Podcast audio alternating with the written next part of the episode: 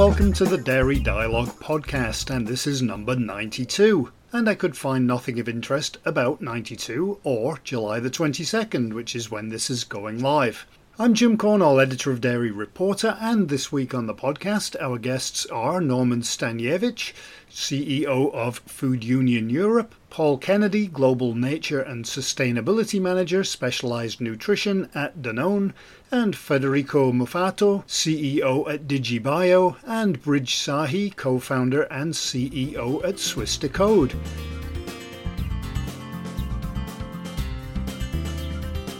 As for the week that has just passed, well, I went to a restaurant for the first time in around six months. It was all surprisingly calm, and the masked waitresses didn't even seem strange. Speaking of masks, whoever cooked the meals did a fantastic job of masking any taste and flavour in the food as well. So, not the greatest food, but nice people, and in a typically British fashion, we said it was fine. But it was just nice to eat out again, although it wasn't a special occasion. We were on a long walk and the restaurant en route just happened to be open, so we thought, why not? One of the plans I had for later in the year was hopefully to visit SIAL in Paris. Well, not anymore. That's been postponed until 2022. I'm wondering now if any events will actually go ahead in 2020 other than virtual ones. And I do hope so. I'd even go to a textile show at the moment. Although, having thought about that, maybe not. The samples wouldn't be edible and I'd never get the expenses approved.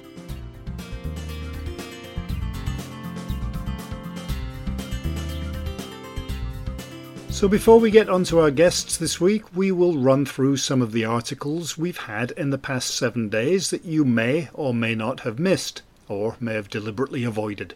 Meggle Group is closing a facility in Croatia Fonterra revised its forecast Farmgate milk price ranges. Fairlife has branched out into ice cream. And in the UK, Ornua Foods issued its financial report. In India, the government and the country's ice cream association moved quickly to quell the myth that you can catch coronavirus from ice cream. There were some very strange myths that the WHO debunked regarding both causes and cures or preventions, but then here in the UK, and I think in some other countries too, there's been some attacks on 5G phone towers because some people think it transmits coronavirus. So, following that logic, I assume 4G gives you the flu and 3G just gives you a common cold. And intermittent internet is responsible for high blood pressure. Moving along. A new patent for NZMP infant nutrition ingredients allows companies to make cognitive development claims. Eagle Product Inspection introduced Trace Server software, and in the UK, Singletons and Company has launched Kefir Cheddar. Speaking of cheddar, there was one story that I really enjoyed this week, and that was about British and German cheesemakers combining to create a hybrid cheese, which they have called Alpen cheddar. So I'm thinking we have some pretty inventive listeners and readers out there. I wonder if you can come up with some other interesting hybrid cheese names, like a mix of double Gloucester and Gouda, which could be called double Gluda, or maybe a combination of halloumi and camembert, which could be called Hello Bear. I'm sure you can do better. In fact, I know you can. In the US, Chobani launched a new range of nutritional foods and drinks, and Perkin Elmer is promoting a new spectrometry solution for milk, whey, and cream. And we will have an interview about that in two weeks' time when we have a podcast dedicated to companies that attended the virtual IFT event last week. Obviously, ones that had something new in the dairy space. So you can read those articles and a whole lot more at dairyreporter.com.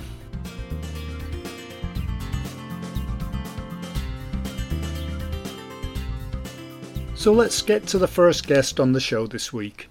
Danone announced recently that its facility in Wexford, Ireland, is the first baby formula production site in the world to be certified carbon neutral by the Carbon Trust. And with the details on how they achieved this and what it means for the company is Paul Kennedy, Global Nature and Sustainability Manager, Specialized Nutrition at Danone. So I wonder if you could just obviously don't need to give any background on who the company is, but uh, if you can give me some background on the importance to the company of this kind of certification and pursuing this certification specifically. Yeah, absolutely. So uh, you may well know that uh, at Danone, our One Planet, One Health vision really sets about bringing health through food to as many people, but at the same time protecting the planet And of course, our climate action plan is, is a fundamental part of that vision. So, for example, we, we've committed to achieve zero net carbon emissions across our full value chain by 2050 and uh, and to reduce our intensity by 50% by 2030. So the importance of this particular achievement is a prime example of the actions that we need to take in order to deliver on those ambitious goals, you know.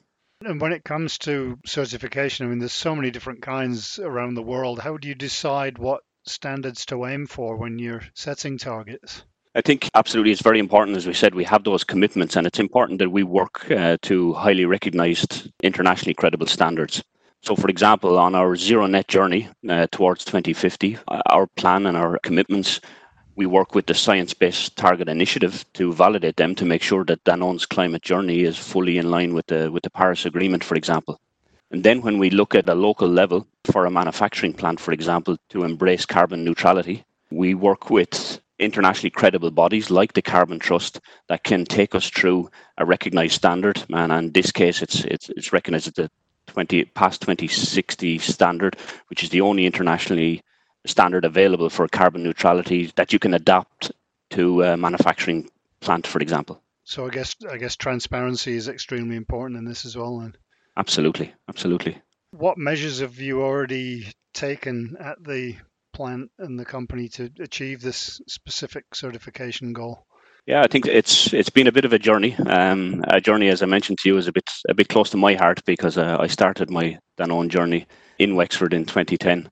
And to be honest, we, we set about the goal at the time and inspired by Danone's commitments to to try transform that factory into a, a carbon neutral landmark.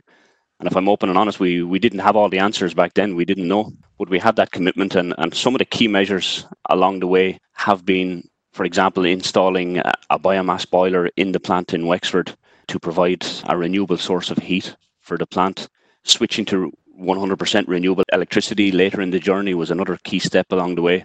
And then behind it all, um, the way we manage energy in the plant, uh, you can imagine from a nutritional plant, it uses quite an amount of energy. So the way we smartly um, use energy in the plant is a fundamental part to it. And and again, we work with standards behind that, like uh, ISO 50001. So there are some fundamental measures. I, I think for me, back in in 2013, when we invested in the biomass boiler, that was the the real catalyst because it was one of the most challenging, but uh, it was really the catalyst to accelerating the journey. So this has been going on for the best part of a decade, then. Yes, it has, and and I think that's the important point. We had to break it down into steps in, in order to achieve it and, and make sure what we delivered there was transformational. And it took various initiatives to, to get there in the end to make sure that we have a fully credible carbon neutral plant in the end.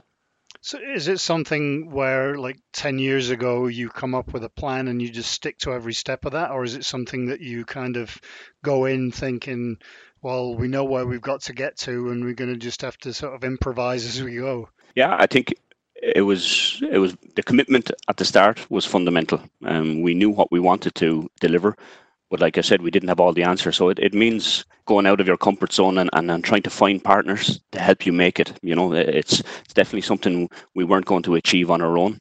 And some of the examples showed that we've had to partner, you know, with with the local community, for example, to find a sustainable source of biomass locally around the plant that's that's something we had to go out beyond the, the boundaries of the factory walls to to make it happen. You know, uh, in kind of a, a, more collaborative approach.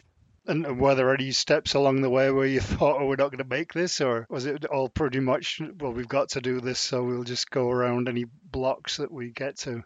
I think the biomass part was definitely the the most challenging. As we said, the, the factory at the time was, was running on heavy fuel oil, no access to a gas network. So, you know, biomethane at the time wasn't wasn't an option and there wasn't a robust industry around supplying biomass in, in that region of, of Ireland, yet there was a whole untapped source of forestry within the region where it could be made uh, available, you know. So for sure there were days where we wondered uh, is this going to happen? Because that supply chain was fundamental in one of our key levers of moving to a more renewable fuel. You know we could build the biomass plant no problem. But if we hadn't established a secure supply chain, it wouldn't be the success it is today. When you get some kind of certification, you don't just pin it up in the office and say, okay, we're done. What are the next steps to keeping on going and keeping improving? Yeah, I think The next steps for sure, uh, Wexford is leading the way for many of our plants in Danone to follow, and they're really a, a prime example how we need to rapidly decarbonize our, our energy. But even within the certification itself, and even for the factory itself, it must continue to commit to reducing. You know, and and we do use uh, natural gas as a backup for that plant. We would love if we have if we can find a solution for biomethane as a as a backup uh, scenario instead of using uh, natural gas. That's one side of it. And of course, we also take responsibility for employee commute and, and business travel associated with the plant. So there are other areas of focus where we'll um, create more awareness and bring options and, and focus there because it, we can also have an impact beyond just the energy of the factory. All right. You mentioned that there's something that you can transfer to other Danone facilities. I assume that each one has its own challenges and differences because as you mentioned the issues that you had there in ireland I, I, would imagine maybe those don't exist in other places. Yeah so each of our plants has their own roadmap that they're embarking on. We have s- some examples uh, that, you might have heard about like like last year it's it's quite a similar case to wexford but our in the south island of new zealand our, our nutritional plant there is on its own carbon neutral journey. Similar technology with the biomass being one big step. So they're they're following in, in the footsteps. Um, but biomass is not a solution for all of our plants. Uh, you really have to look at it in a local context to, to see what's possible. We believe it can be a solution to decarbonising our energy, but also we are very much behind trying to establish a biomethane industry as well. And for example, our other Danone factory in Ireland in Macroom is, is very much leading an industry initiative there to try establish a biogas solution for the energy source of that plant in particular. So they're just two examples about about for sure we're we're learning a lot from this case in Wexford and, and we're accelerating it in the rest of our network.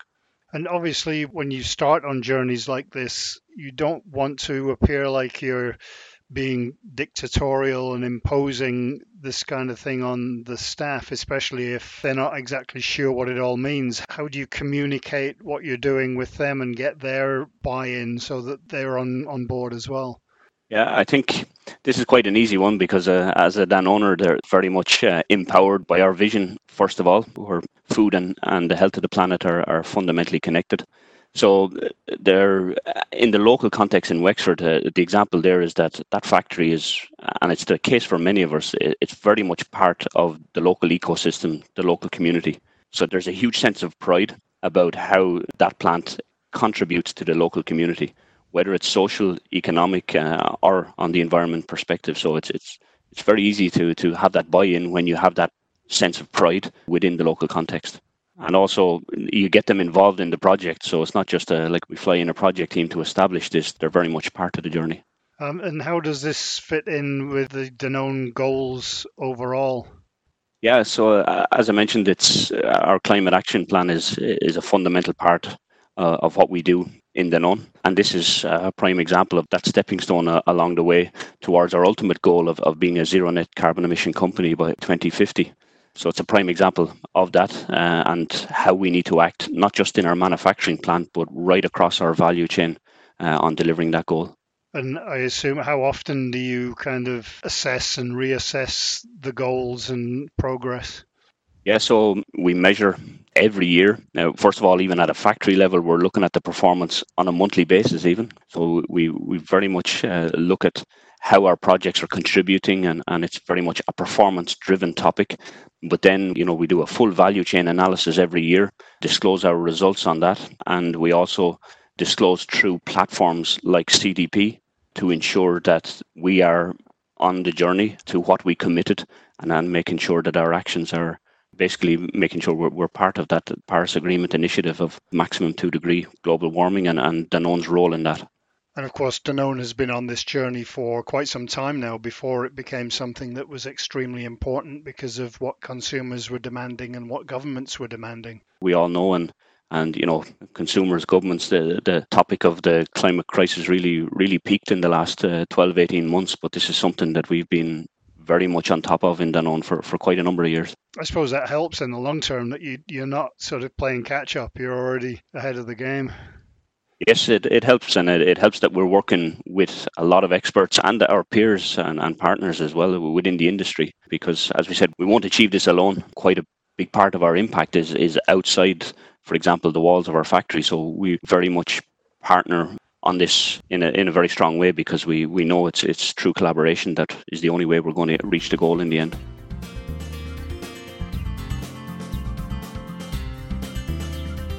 Next, it's to a collaboration between Dutch digital biology firm DigiBio and DNA detection company Swiss-Decode, based in Switzerland, who are joining forces to accelerate the automated detection of milk fraud.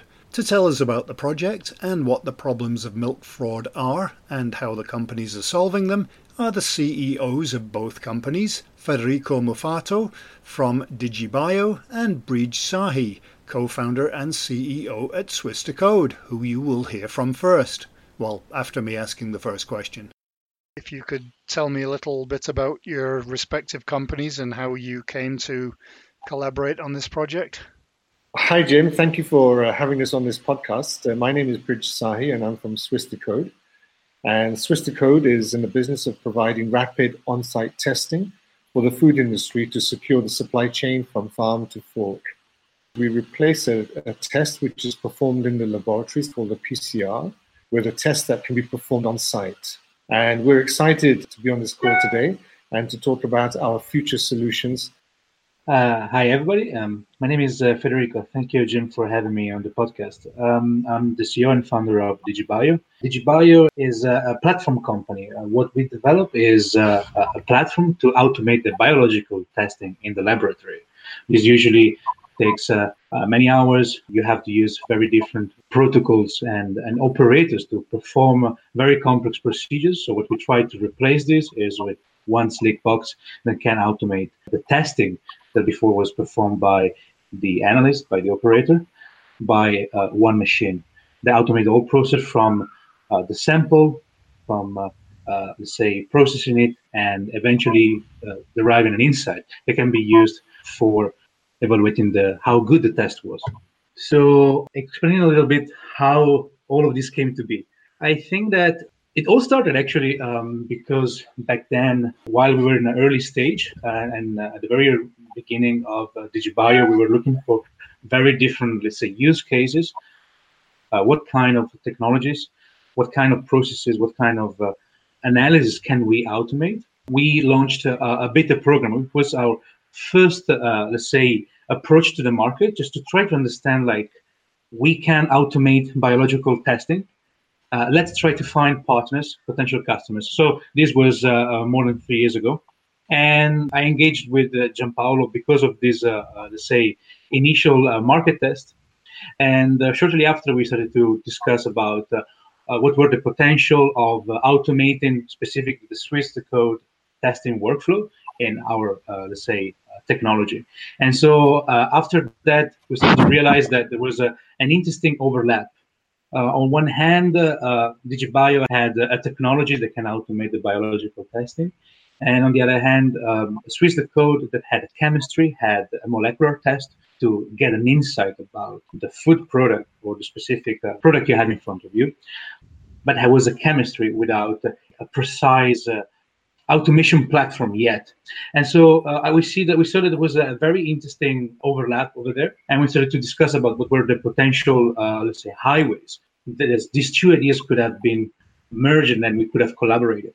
And as part of this uh, initial beta program, where we were st- trying out and testing with different customers, we started to realize that uh, indeed there was a, some challenges regarding of how am I going to give a customer um, a complex machine so we need to hide away all the complexity. And that's what exactly our technology does. Inside of a small chip, very similar to, let's say, computer chips, what we can do is we can add uh, all the reagents, all the samples that uh, are today used in, in a bigger lab, and we can miniaturize this whole thing to a teeny tiny environment.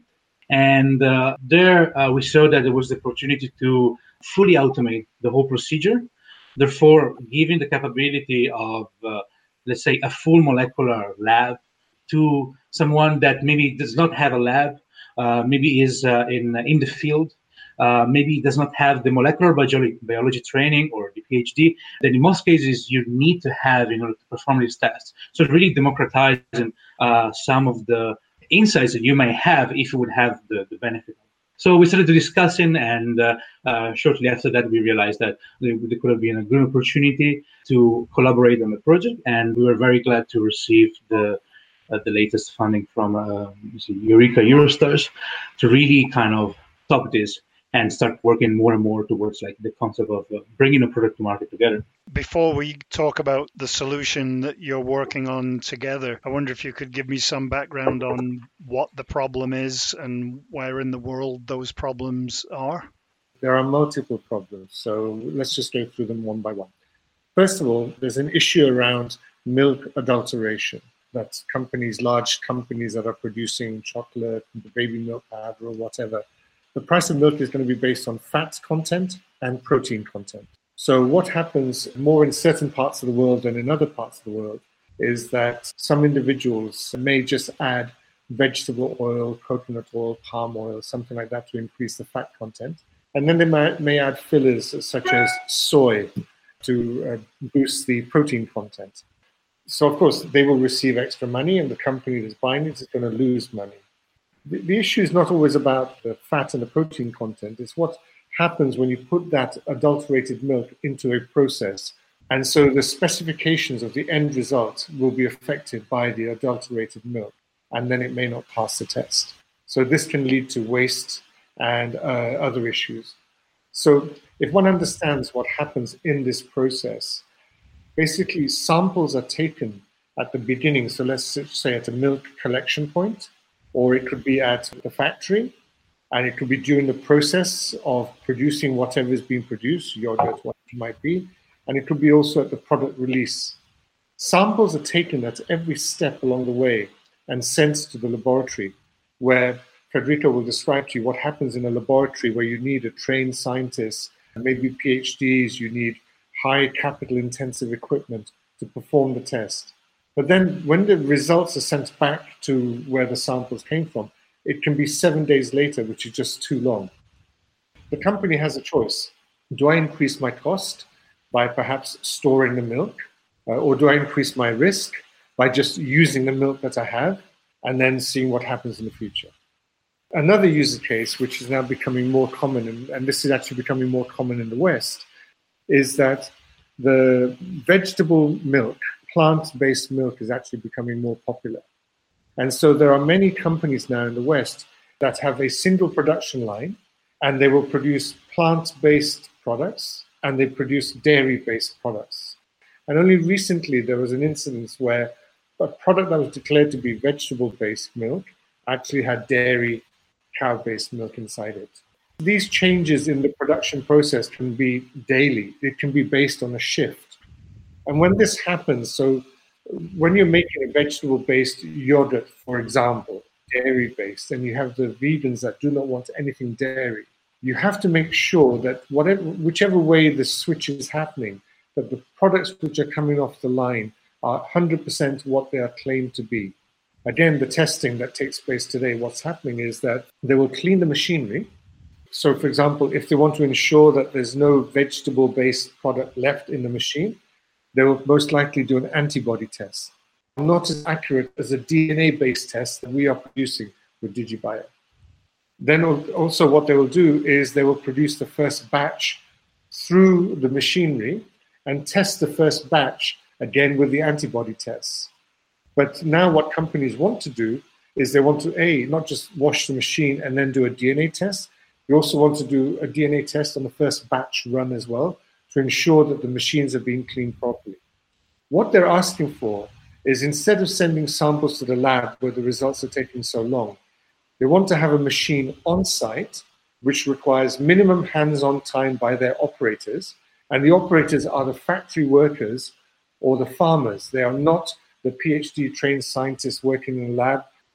We are now working with DigiBio to create this on site rapid solution that will perform this test in a very short period of time so that the individuals doing the test can take make decisions on site about what to do. Do they need to reject the milk? because it has vegetable content in the milk? Or do they need to clean the machine again because the machine hasn't been cleaned properly? And so these are the sort of user cases that we are developing uh, with DigiBio. And now I can let Federico explain how the technical side of the solution is coming together. Thank you very much, Brij. Uh, great explanation.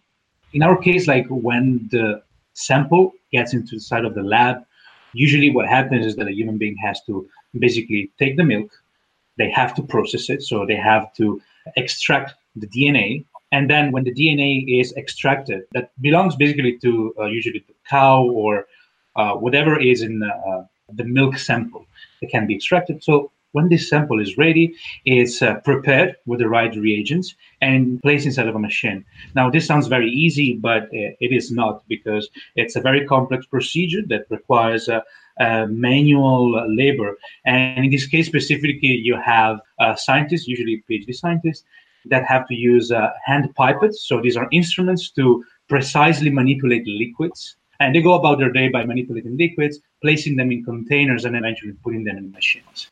This is complex, and coming from that background, I can uh, tell you that uh, the error rate, the human error rate, is tremendous uh, because human beings are not made to do the same repetitive task over and over and over.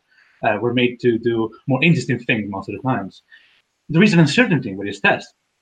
Did the operator actually do this right?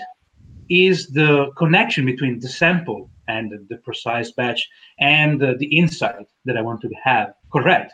maybe uh, there was a mistake in mislabeling the samples, and that happens more than what we think actually. So enter DigiBio. At this point, uh, uh, we bring our technology. So what we do is uh, we basically take a full lab, we shrink it down, and we automate it. How do we do this? Is uh, we use the similar technology to semiconductor technology to miniaturize some of the components of this lab. And strictly speaking, what we do is whenever you had a scientist that had to manually operate a pump based machine to manipulate the liquids, uh, we remove these from the equation. Uh, and now we have uh, the liquids are manipulated automatically at the micro scale inside of one of our microfluidic chips. Uh, this enables us to reduce the volume, which actually brings a, a cost saving, but specifically automate at the very micro scale these reactions and what is happening. Eventually, this uh, uh, reaction, very much like in a laboratory, after a preparation step coming from the milk that is prepared and all the reagents are added, is sent to a station inside of this microfluidic environment where a specific uh, signal is detected, which tells me basically, do I have or not? Uh, and this is based, of course, on the technology SwissDecode has developed. Do I have or not this specific uh, contaminant in my sample? Now, our machine is able to detect, collect this information, and store it and send it eventually to what will be user interface that the, the user uses and gives all the insights to take the next the decision. Uh, shall I remove uh, this batch of milk, for example, from production line? Maybe is is not right, has some uh, parameters that are not in line with my requirements, and so on. Moreover, what we can do because we can miniaturize, we can uh, let's say pack in a tinier space, much more tests, much more samples. And therefore, like uh, we can really speed up this process of testing multiple batches and uh, speed up the process of getting the insight that you need. As Brij was saying, it takes a very long time. Why does it take so much? It's because logistics is a very complex process. Uh, you need to prepare the sample, you need to send it to the laboratory, they need to intake the sample. Of course, there is a, a chain of control, let's say, by which you're following continuously where this sample come from and where this is going. Now, all of this is automated inside of our machine. And this gives a much faster processing time and eventually a much uh, faster sample to insight for the customer. So, how easy to use and cost effective will this solution be for those that use this particular product? So, basically, if you can imagine uh, what's happening out there in the production sites, in the factories, at this moment in time, samples are taken, placed in a tube, and sent to the laboratory. Nothing really comes back until seven days later. Have to make their decisions about increasing the cost or increasing the risk in terms of waiting for the results or not in this case, there will be about 45 seconds to one minute hands on time where the sample is taken and placed into our device. Press a button and walk away. As Federico described, everything is automated. There are four steps involved in the, in the laboratory actions. You have what we call uh, the sample receipt. Our machine will do that automatically. You have the sample preparation, which will take place in the device attached to the microfluidic chip from DigiBio. Then you have what we call this DNA extraction, which will happen in the microfluidic chip. And then you have the final detection, which once again takes place in the chip. All of that is automated, and there is no hands on uh, requirement from any lab technician, PhD scientist to make it happen. From the industry perspective, the user experience is still the same. Instead of being sent to the lab in an envelope, it is inserted into our device. The hands on time is two minutes or less. The major difference comes in that the result will be received by whoever needs to see the results in about 30 minutes or so. Is this a machine that they would purchase and then they would have to purchase supplies on a frequent basis in order to keep doing those tests? So, really, it depends on the volumes. And so, we have a model where we will essentially try to follow what we call the photocopier model.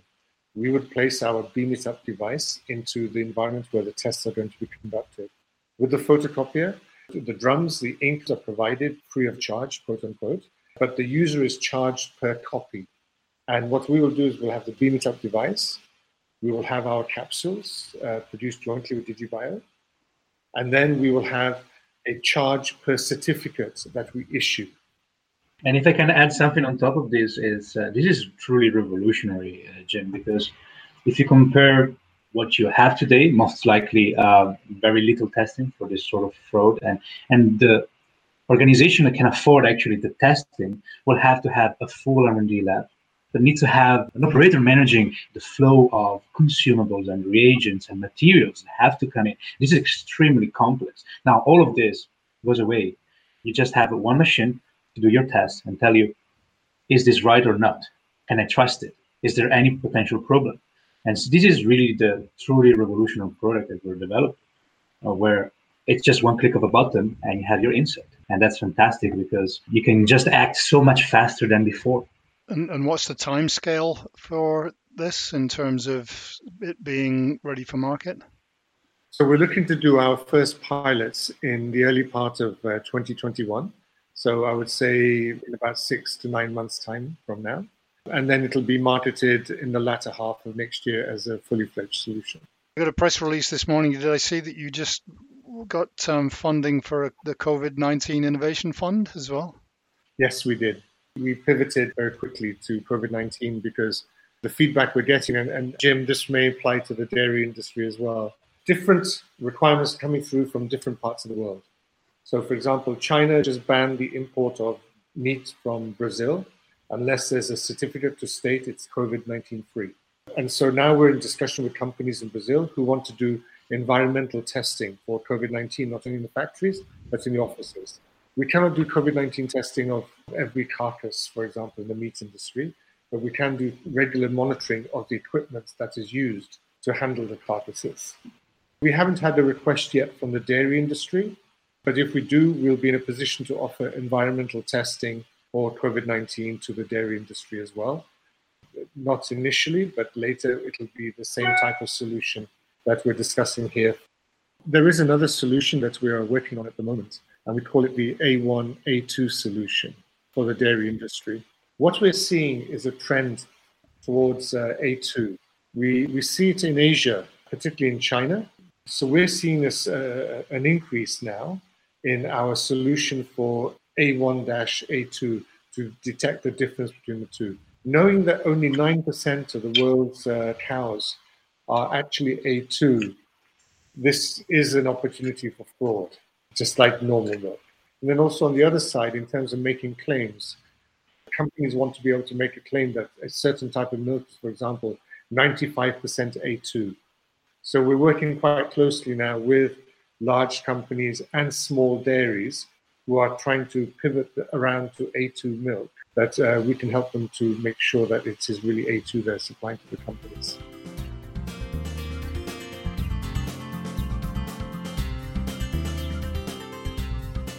Now we head to the Baltics for some fun with ice cream. And Food Union definitely has fun with ice cream as it sells a whole range of products in Northern and Eastern Europe. It recently launched more than 100 new flavours in all of its markets, and to tell us more about the company, its products, and how it comes up with these products and why, is Norman Staniewicz, CEO of Food Union Europe. Could you just give me a little bit of, uh, of the history of the, the company, Food Union, and, and you're in a lot of different countries, how that came about? The story started in uh, 2012 when uh, two of the very Latvian dairy companies were merged and uh, with a very long legacy of production of dairy products in Latvia were merged and this is here in Riga and where Food Union was born. It so happened that uh, it was a, a largest producer of dairy products as well as ice cream in here.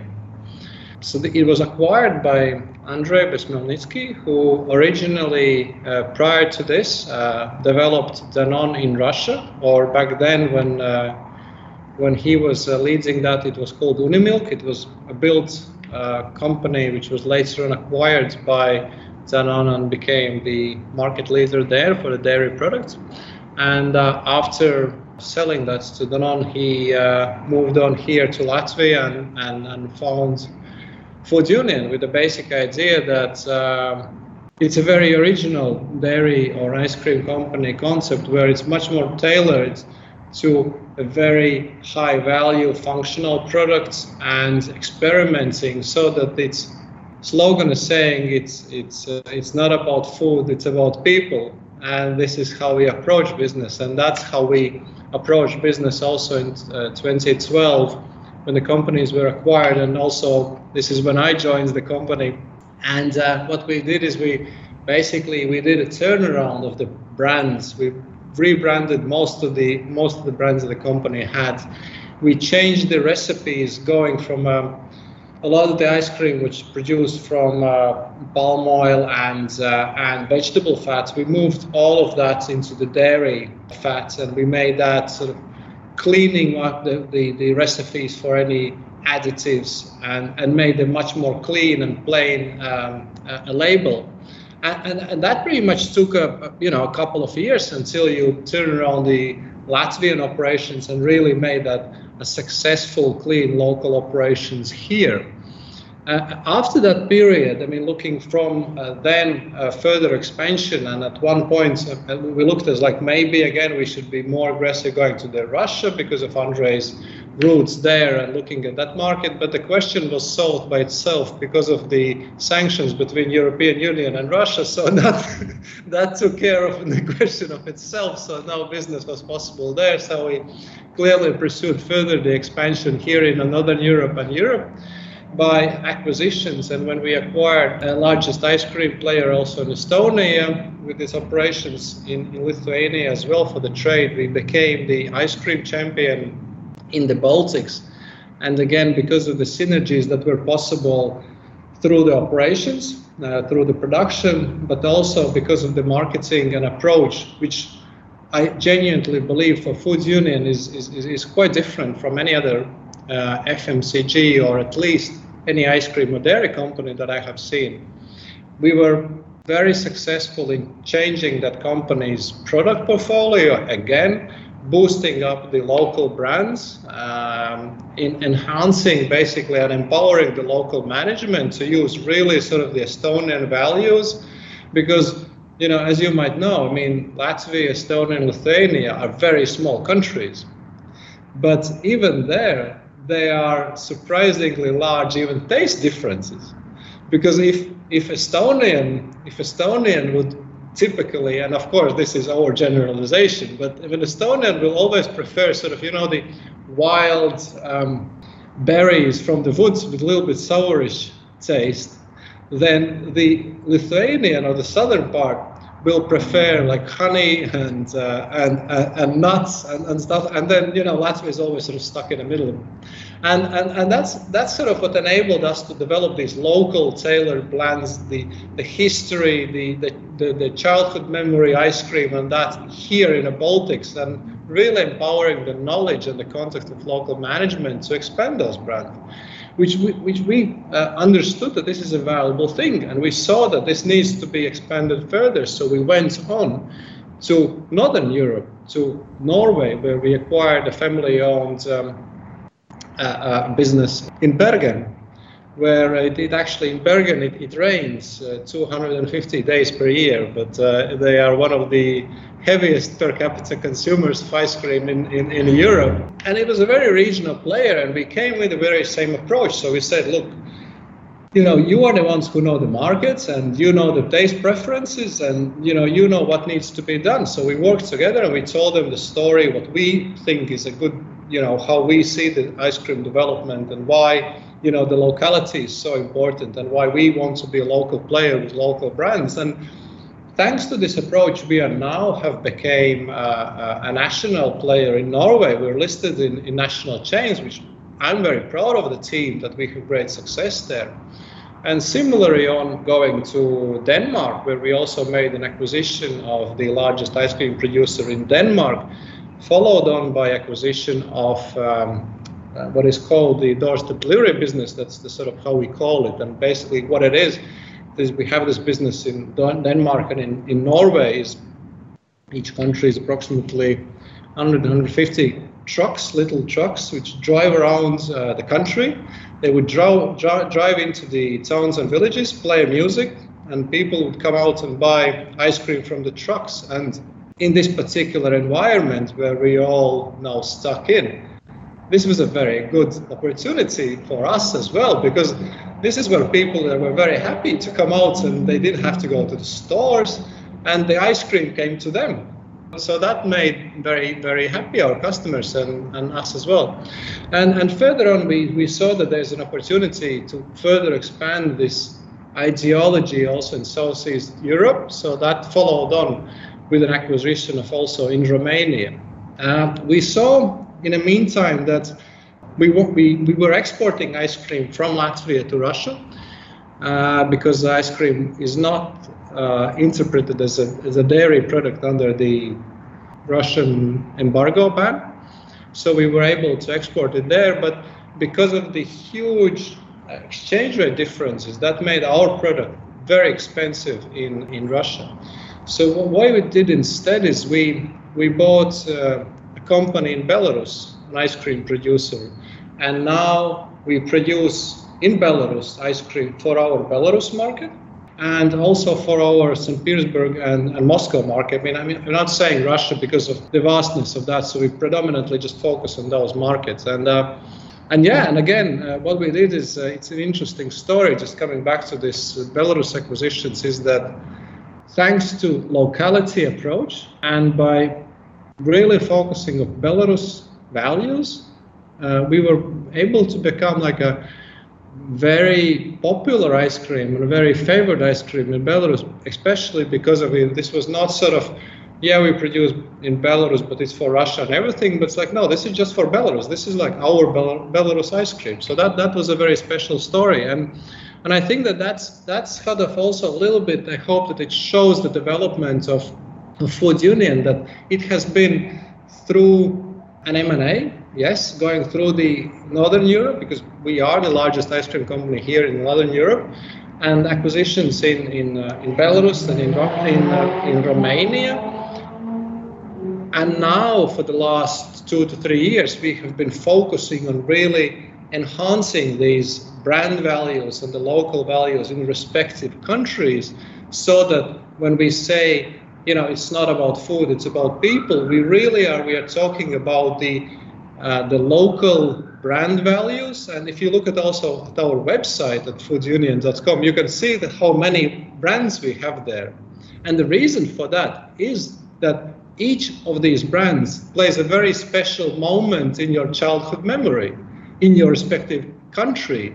And we don't want to say that you need to eat the same ice cream brand with the same taste in all countries. That's just wrong because you know what makes you happy is your um, childhood memories, and this is what we want to bring you on and revival of legends, or you know however you want to call them. And and this is such a fun story to tell. And when and and also when I tell this. Uh, the story and ideology of uh, Food Union to, to my colleagues or, or, or other colleagues outside the organization and friends, you know, it always sort of brings the smile to your face because it's such a fun thing to talk about. And if you look at Food Union, abbreviation, we abbreviate is a fun.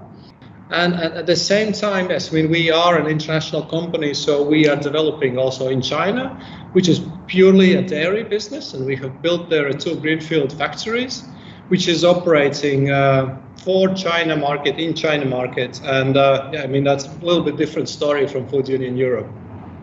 I, I know recently you launched about 100 new flavors, but when you think of the, the number of countries that you're in, that's not really that much, is it? But the, the explanation that you just gave about the local markets, I guess that's how you come up with so many different ones, is that you have the experts on each particular market.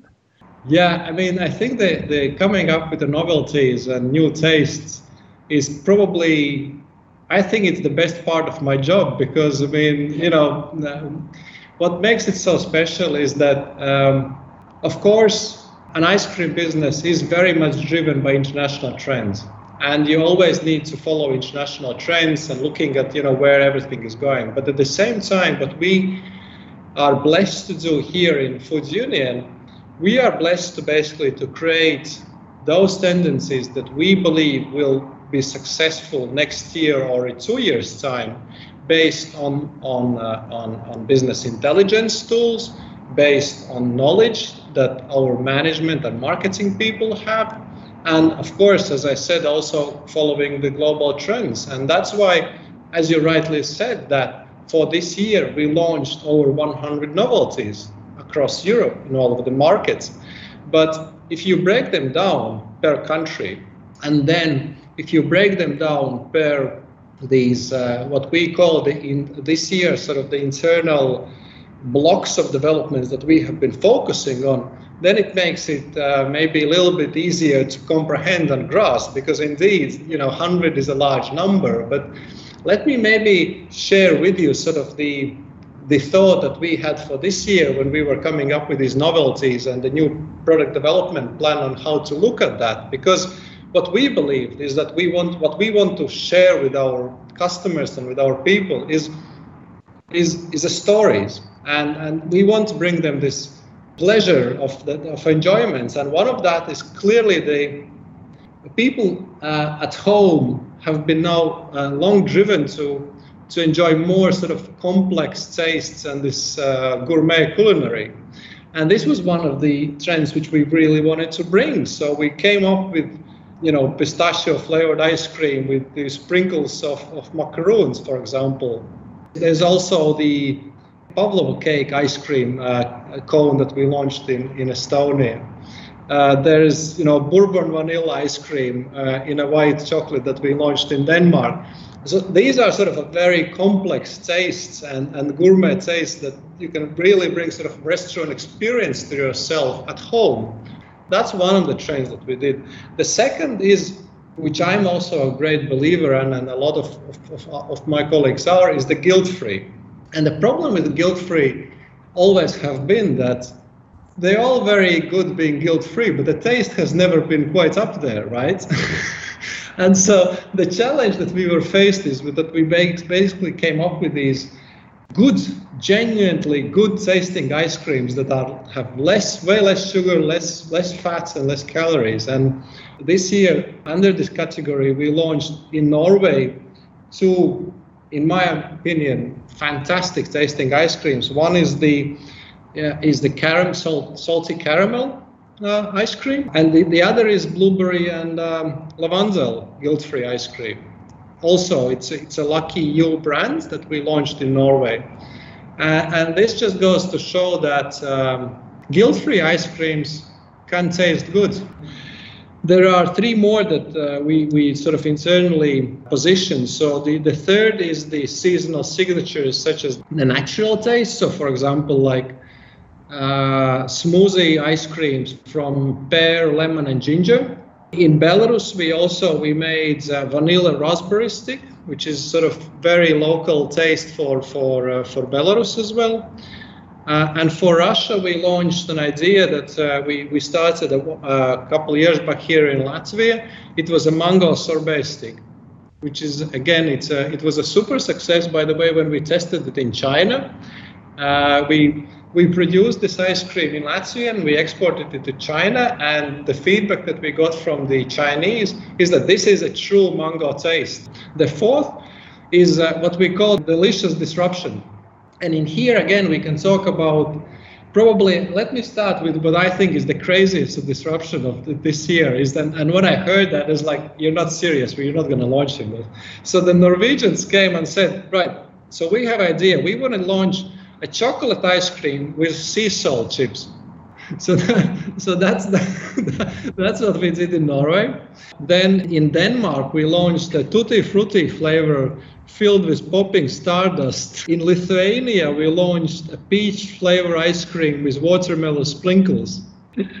so this is i mean i think in here it's the it's the element of surprise which is the key and uh, and you take the expected and I suppose you turn it in unexpected or in the surprise. So, so bringing these tastes in a very different format.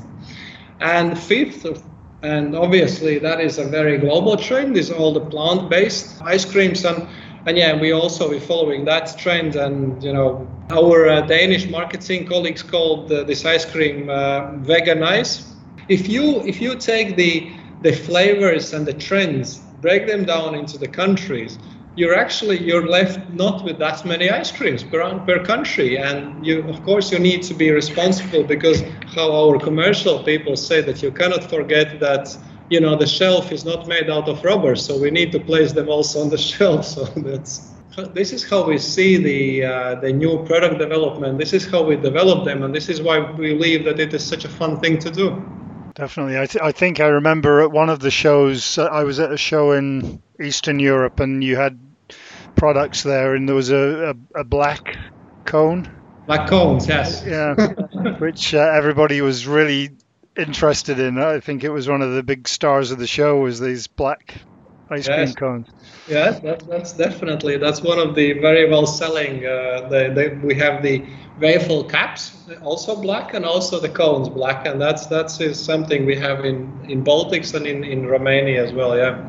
Uh, are there any other markets that you'd like to expand to? Because it, it seems like you not only do your products do very well in those markets, that they would also do well in other markets. Yeah, I mean, we have been very acquisitive group uh, in Europe, and uh, despite we have been uh, not so active recently, and there have been numerous reasons for that. It's been not a very good summer last year in Europe, and now with all of the uh, the pandemic going around, it's not so many sort of immediate opportunities to pursue. However, at the same time, we will and we are and we will remain uh, interested in further development in markets and how we view our target markets is probably a little bit different. I mean, of course, the, the if they are adjacent or, or in a proximity, that's great.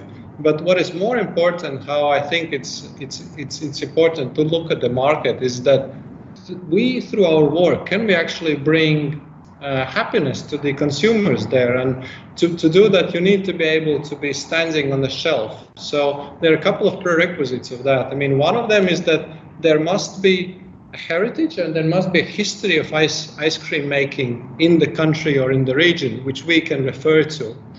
The second is that if that market is, is, is dominated by one of the multinationals, that makes it very difficult to do because they control it so tightly that you cannot as a small player really enter that. And and then you know it's kind of it's waste of resources at the end of the day and it doesn't really pay off. And the third which is very important is that we need to be comfortable that the companies which join our Food Union family share the same values because we have been redu- I mean not making a couple of acquisitions because we see if, if these values don't match it's it's very difficult for us further on then to integrate them, to work with them, and really to share them because I think the most important guys are the marketing and the commerce guys in respective countries, because those are the ones who are in constant touch with the people. And then it's, it's a very great level of uh, respect, authority, and independency which is provided. And that, of course, makes it also a responsibility which comes along. And, and that's why further expansion, we certainly are looking at that, uh, but we need to be mindful of these limitations. How often do you come up with new products? Uh, we have to come up with new products every year. Uh, every year you need to launch novelties, and usually there is. Uh, this is about the time that we will. Everybody is very busy starting on novelties for 2021. And how that happens is that we are looking at what have been the trends so far in the market. We see what we see and what can we learn from global trends. So one of the very active, uh, you know, large markets, of course, which you need to be looking at is America, which is very innovative in food and tendencies there, which needs to be followed. Then we see how we can adopt that and whether we believe that the consumer in particular country will appreciate that. It's also very data driven because we look at the how the existing consumer is, is, is acting on the ice cream because we have these different tastes, flavors, formats in the market. So through analysis of that, we are able to project and to, to forecast which of these SKUs or which of these novelties will perform better and which of these uh, novelties are really sort of will be a good hit in the market. And uh, what makes it very special is that here in, in Latvia, in Riga, where also I am today, we have what we call the ice cream competency center. So it is like a small plant where we test all of these ice creams, where we produce them, and also where the knowledge is accumulated. So all of these NPD people from other countries would come here, develop the ice cream on these smaller, like miniature factories so that we can really replicate the taste that we will have in a real factory, then make a sort of a crazy different variations of that, and then we call together all of the really interested stakeholders like commerce, marketing, we do outside testing, and then we come up with a final product. So it's, it's a very lengthy process, which is a data driven, which is a taste driven, which is trend driven and it's happening here and accumulated the knowledge uh, here in Riga, which is then taken and brought back to the respective factory and country and implemented there for for what now to be a 2021 season. The testing place that you have in Riga, that must be a job that everybody in the world wants. Indeed, right. Yeah, you could probably pay about I don't know five euros a year instead of uh, an actual salary. Just to get in there, and they develop much more ice creams than we launch. So just the, to, to get a, a taste of these different flavors and, and formats which they come up with, it's it's it's it's, it's fantastic. And it really is. It's it's you know I really think I'm having a dream job. yeah, absolutely. Yeah. You, you also launched a, an, an e-commerce in some different countries as well recently. What, was that in response to the coronavirus, or were you always planning on doing that? I mean, of course, the pandemic has a major impact on that because the consumer behavior changes. But I suppose the pandemic by itself, it didn't create anything and it didn't destroy anything. It either accelerated things which we wanted to do ourselves or something which we have been always keeping on, so to say, the back burner. And now it, we were just had an opportunity to bring it forward. So this was exactly the case also with e-commerce in our group is because because we had this doorstep delivery business in Denmark and Norway, we have been long discussing that having e-commerce platform to support that would be very useful.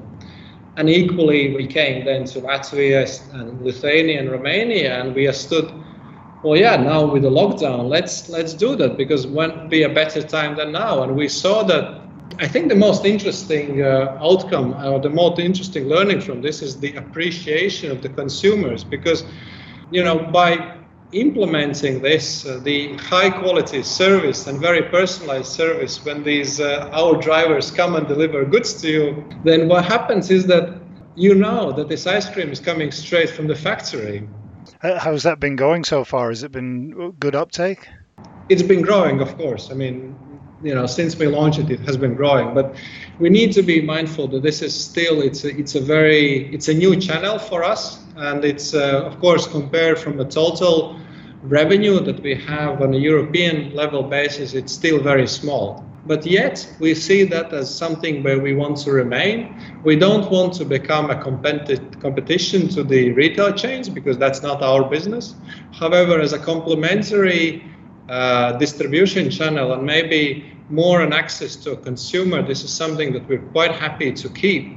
Because also, if we look at the our um, Scandinavian operations, we see that through that we are able to bring uh, and maybe even test some of our novelties to the consumer and then our person meets the consumer and, and he can ask hey what do you think of it? Do you, do you like it? Do you want to change it? And, and, and that is a really I think the real value that we have in this is that you get this direct access to your con- end consumer and you can talk to him. And I think this has been the biggest debate that we have had in our group is that the valuable information or the feedback that you get from your consumer is the real value of the e-commerce that we have obtained from it.